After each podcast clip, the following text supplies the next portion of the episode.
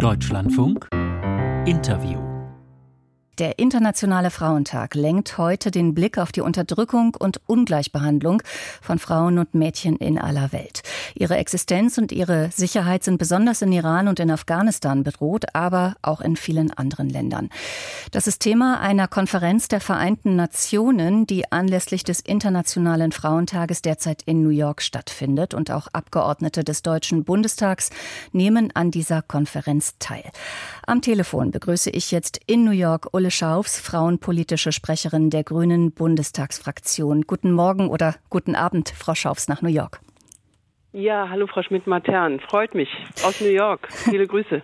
Zum Auftakt ähm, der Konferenz, die ich gerade erwähnt habe, hat UN-Generalsekretär Guterres schon beklagt, dass eine echte Gleichstellung von Frauen und Männern noch, Zitat, 300 Jahre entfernt sei.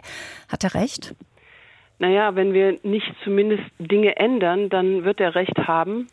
Das werden wir dann alles nicht mehr erleben können, aber ich glaube, es ist jetzt eigentlich an der Zeit, dass wir diejenigen sind, die auch die Weichen anders stellen. Und deswegen ist diese UN-Frauenrechtskonferenz, die 67. hier in New York, so wichtig. Sie hat einen Themenschwerpunkt, das Thema Digitalisierung und Geschlechtergerechtigkeit. Auch das ist ein wichtiger Baustein, aber eben auch die Konfliktlage für Frauen in der ganzen Welt und die Frage von Frauenrechten, die Menschenrechte sind, da müssen wir deutlich besser werden. Hm. Ein Thema auf dieser Konferenz, Sie sprechen es schon an, äh, ist die sogenannte digitale Gewalt gegen Frauen, also Hassrede, Verleumdungen, Bedrohungen im Netz gegen Frauen, weil sie Frauen sind. Sind Sie selbst davon auch betroffen?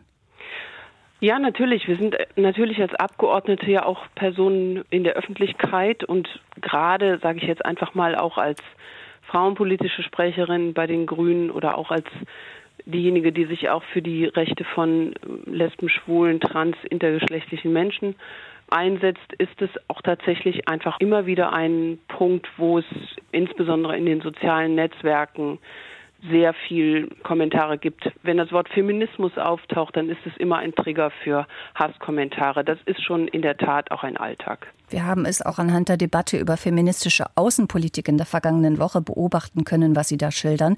Brechen wir es von der internationalen Ebene in New York runter auf die deutsche Debatte. Was muss hier konkret passieren in Deutschland gegen digitale Gewalt, also Gewalt gegen Frauen im Netz?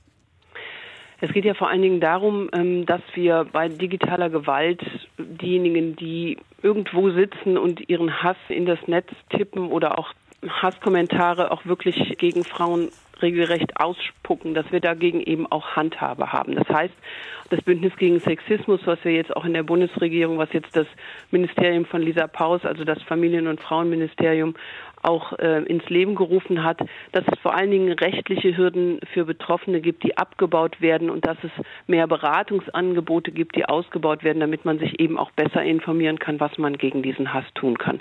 Grundsätzlich ist es so, dass natürlich auch jeder Hasskommentar angezeigt werden kann, aber dazu muss es eben auch mehr Informationen geben, aber unter anderem eben auch die rechtlichen Hürden müssen anders sein. Die Konzerne müssen in die Pflicht genommen werden, hier mehr auch Bereitschaft zu haben, äh, solche Hasskommentare gar nicht erst zuzulassen, aber vor allen Dingen auch die Gegenwehr muss verbessert werden. Also Sie sagen, die Konzerne äh, müssen da stärker durchgreifen. Ähm, es gibt auch eine sogenannte Meldestelle gegen Antifeminismus, die seit Februar in Betrieb ist. Dort gehen mehr Meldungen ein von Frauen, die zum Beispiel sexistische Anfeindungen erleben, als die Organisatoren es erwartet hatten. Wie kann denn der Gesetzgeber diese Frauen besser schützen konkret? Also erstmal ist es ja tatsächlich so, wie Sie sagen, dass es deutlich mehr Meldungen gibt. Also seit Anfang Februar sind 700 Eingaben registriert worden. Da beziehen sich sehr, sehr viele auch insbesondere auf den Themenbereich Antifeminismus. Ich glaube, dass es tatsächlich darum geht, auch eine Aufklärung hier zu verbessern, aber dass es vor allen Dingen tatsächlich auch notwendig ist, so eine Anlaufstelle zu haben, von der eben nicht jede einzelne Person, die betroffen ist oder vor allen Dingen Frauen, die betroffen sind, dann alleine mit dem Problem da steht, sondern die Meldestelle hat ja dann auch die Funktion oder hat ja auch die Möglichkeit, zu unterstützen, auch zu gucken, einfach was kann an Anzeigen auch gegen solche Hasskommentare gemacht werden.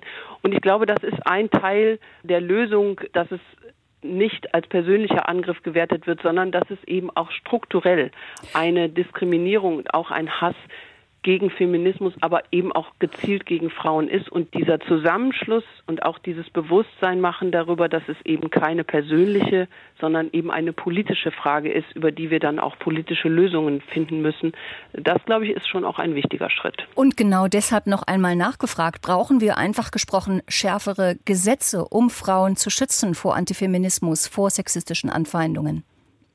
Ich glaube, dass es darum geht, nicht automatisch nach einer Verschärfung direkt zu rufen, obwohl das am Ende möglicherweise auch ein Teil der Lösung sein kann. Ich glaube, es geht darum, die Möglichkeiten, die wir rechtlich haben, auch komplett auszuschöpfen. Und das ist, glaube ich, tatsächlich immer noch nicht erfolgt. Ich will mich aber trotz allem nicht dagegen verwehren, dass vielleicht auch bei der Meldestelle oder dass wir beim Bündnis gegen Sexismus einfach auch feststellen, es braucht möglicherweise am Ende tatsächlich einfach auch nochmal andere Gesetze, die besser greifen. Das ist nicht ganz einfach zu lösen, weil es natürlich auch um die Frage von Datenschutz geht. Aber hier müssen wir, glaube ich, am Ende schon auch eine Entscheidung treffen, wie wollen wir tatsächlich, dass dieser Hass im Netz auch wirklich schärfer reguliert werden kann. Sie Und sagen, es geht Wege auch auszuloten. Ja. ja. Sie sagen, es geht auch um mehr Datenschutz. Das heißt, ist die FDP, wäre sie bei solchen Vorstellungen, die die Grünen vorantreiben wollen, nicht an ihrer Seite? Wieder einmal muss man ja hinzufügen. Ich glaube, dass am Ende die Zahlen für sich sprechen und dass dann die Debatten auch auf diesen Grundlagen fußen und dass wir hier als Koalition nach einer guten Lösung suchen müssen. Am Ende sage ich als frauenpolitische Sprecherin auch, wenn wir nicht diesem Hass eine Grenze setzen, wenn wir dem nicht Herr werden, wenn wir diesen Hass und diese Hetze gegen Frauen vor allen Dingen oder auch andere marginalisierte Gruppen, es trifft ja auch LGBTIQ, es trifft Menschen, die rassistisch beleidigt werden und mit vielen anderen Dingen wie auch Behinderungen oder Religionszugehörigkeit. Das geht alles einfach nicht. Das ist so eine vergiftete Debatte. Das tut niemandem in dieser Gesellschaft gut.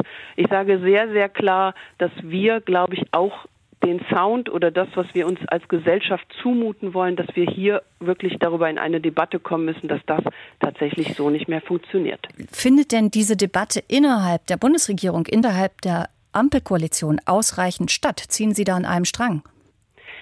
Also erstmal haben wir beim Bündnis gegen Sexismus oder auch mit der Meldestelle jetzt erstmal schon die nächsten Schritte getan ich glaube, dass die Auseinandersetzung, wie ich es ja gerade auch gesagt habe, wir haben seit Februar diese Meldestelle, dass die Zahlen, die jetzt wirklich auch in viel größerer Menge eingehen, als wir das vielleicht auch erwartet haben, dass das genau die Debatten befeuert, die wir dann führen. Wir führen diese Debatten, aber es sind ja auch diese Schritte erstmal auch getan worden, um daraus auch Schlüsse ziehen zu können.